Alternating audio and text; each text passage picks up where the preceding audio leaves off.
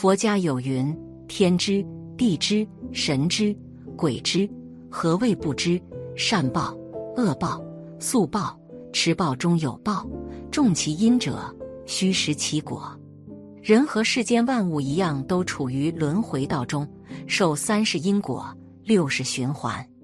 近日，台湾一个九十九岁的阿婆在地震中死而复生后，说自己可以开天眼，并声称自己通过开天眼已经看见了世界末日即将到来，会有两个大的国家就此覆灭，一位大国的总统会为此丧生，所有的国家都不可以置身事外。不仅仅是日本一个国家，不过他也透露了最安全的地方或许就在这里。此外，他说也许耶稣会降临，但是在此之前，人们要先经历四次死亡浪潮。这个预言迅速引起了人们的注意，大家都想知道这四次浪潮是什么情况。今天就来看看台湾阿婆的预言：第一次浪潮。第一次浪潮是在第三次世界大战爆发之前，人类会有一个从未经历过的缓和期。东西方超级大国之间在很长一段时间内会保持和平时期，许多国家会裁军。第三次世界大战爆发会从一个意想不到的地方开始。他说：“当土地被破坏，当河流失去健康，那么最恐怖的战争就会发生。”各个国家会发射奇怪的炮弹，当这个炮弹爆炸的时候，留下的不仅仅是杀意，还有诅咒。当人们开始更多的冥想的时候，他们会更接近神的智慧，但是可能为时已晚，人们将开始大量的死亡。第二次浪潮，他说会是基督徒开始脱离正道的时候，他们不再像过去那样愿意听到罪恶和恩典。律法和福音，忏悔和复兴，取而代之的是对物质和成功的追求。祈祷的教会场会被娱乐活动所充斥，充满了贪婪和欲望，就类似于前几年我们经常见到的那种和尚和尼姑开百万名车。他们放弃了原本的信仰。第三次浪潮，第三次浪潮是道德的堕落，人类开始未婚同居，未婚先孕。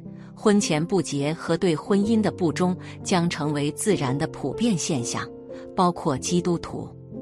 他说，在电视节目中普遍会充满着让人不舒服的内容，人们充满了猜忌和冲突，恶意支配了世界，血染红了大地。所以，饥饿的一些野兽为了寻找吃的。四处徘徊，进入到了人类的社区，所以之前有很多新闻也报道过，野兽进入了人类的城镇寻找吃的。人们彼此不再宽容、体谅、互助，而手足相残、父子成仇，在丑陋的竞争中相互残杀，整个世界变得非常的不安，罪恶如瘟疫一般的蔓延了开来。第四次浪潮。第四次是难民，而现在就有很多的难民潮流向了欧洲，而欧洲人对待难民就像当年他们对待犹太人一样。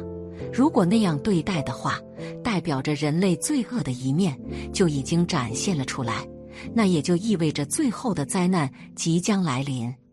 说到这，老妇人老泪纵横，她说：“我不会看到了，但是你们会看到这些事情。”而第三次世界大战的爆发将是一场短暂的战争。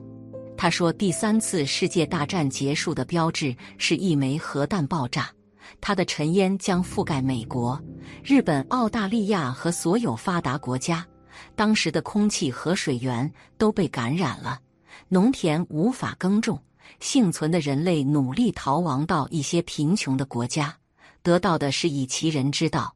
还治其人之身的待遇，最后突然之间，耶稣降临，而老妇人请传教士务必鼓起勇气，告诉人类，上帝所展示的这个幻象，仅仅是人类罪恶所带来的后果。这就是米诺斯传教士的使命。男子穿越到二一一八年，一位名叫史密斯的美国男子，自称是美国中央情报局的特工。他透露，他曾经在一项绝密任务中。到过二一一八年。在接受采访的时候，他公开向人们展示了二一一八年的世界会是什么样子的照片。史密斯作为特工，曾经经常来往于不同的时空，前往过了二一一八年。让他永远不会忘记的是，史密斯说：“我在一九八一年的时候就前往了二一一八年，我去了未来，然后再回到过去。”他说这是一项绝密任务。然后展示了一张二一一八年初拍的照片，用以佐证所说的一切。不过他并没有透露他是如何完成这个任务的，因为这会引来杀身之祸。在采访中，史密斯还谈到了全球暖化、外星生物的问题。他说，人类预计到二十一世纪的中期，全球气温的温度会上升两度。二十一世纪的末期，甚至可能会升到八到十度，全球很多的城市就会被海水淹没，尤其是那些海边城市都无法幸免于难。可供人类生活的陆地会越来越少，土地越来越少，粮食会随着气温的升高也会越来越少，粮食减少，人口增多，造成国家间冲突和争抢。人类失去伦理和人性，世界和平不复存在。圣经也预言过第三次世界大战，说纽约将毁于地震，也将发生三次大战。霍金也曾预言过第三次世界大战，他说人类将灭绝，因为恐龙统治了地球一点六亿年，人类现阶段已知的文明也不过才五六千年，恐龙都灭绝了。人类怎么能独善其身？因为没有什么是永恒的。未来气候、土地、粮食、水资源，任何一项都有可能成为诱发第三次世界大战的导火索。不过，估计大家最担心的还是世界大战。史密斯说：“第三次世界大战不可避免的还是会发生，而且引爆这大战的国家是哪两个国家呢？”其中一个就是美国，还有一个是一个小国。不过奇怪的是，史密斯说，第三次世界大战之后，反而使世界变得更美好。从此，边界变得毫无意义，人们开始热爱和享受生活。战争让他们记住，我们不要对邻居造成任何的伤害。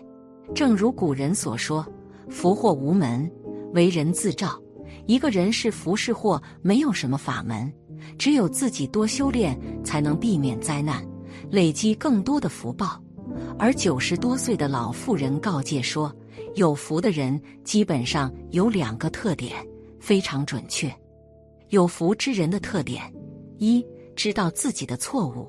一个人如果知道了自己昨天做的事是错的，是不对的，那么他的学问就能日益增长。”有福之人不与人争论，有福之人总是不断的反省自己。有些人明明自己做错了，却死不承认；而有些人明明没有学问，却还想说什么指责什么。这样的人永远不会得到祝福。他看不到自己的缺点，不知道何以谦卑的用心去学习。他的骄傲和傲慢，只会使他在错误的道路上越走越远。一个有福的人，必须不断的增长自己的学识。没有这种意识，就不可能有高水平的修养。二，吸取别人的长处。如果一个人在别人的身上看到很多值得学习的东西，那么他的德性就会每天有很大的进步。这就是做人的道理，既要看到自己，也要看到别人。自己有什么错误，就应该知道去更正。别人有什么错误与你无关，除非他们自己觉醒，否则你无法劝说他们，让他们改变。你只能学习每个人的长处，并为自己所用，而不是与他们争论，或者是严肃的对待。所以，真正有福的人只看到别人的优点，能自得时还自乐，到无心处便无忧。人的命数都是注定好的，你多积德行善。你结下的善缘就多，获得的福报就多。所谓君子和而不同，每个人在这个世界上都是独一无二的存在。我们不必强求自己去迎合他人，坚持自己的原则，过好自己的生活，不随意指摘他人。尺有所短，寸有所长。傲慢自负不是有德之人所为。多学习别人的长处，保持谦卑的心。那么，今天的内容就和大家分享到这里，我们下期再见。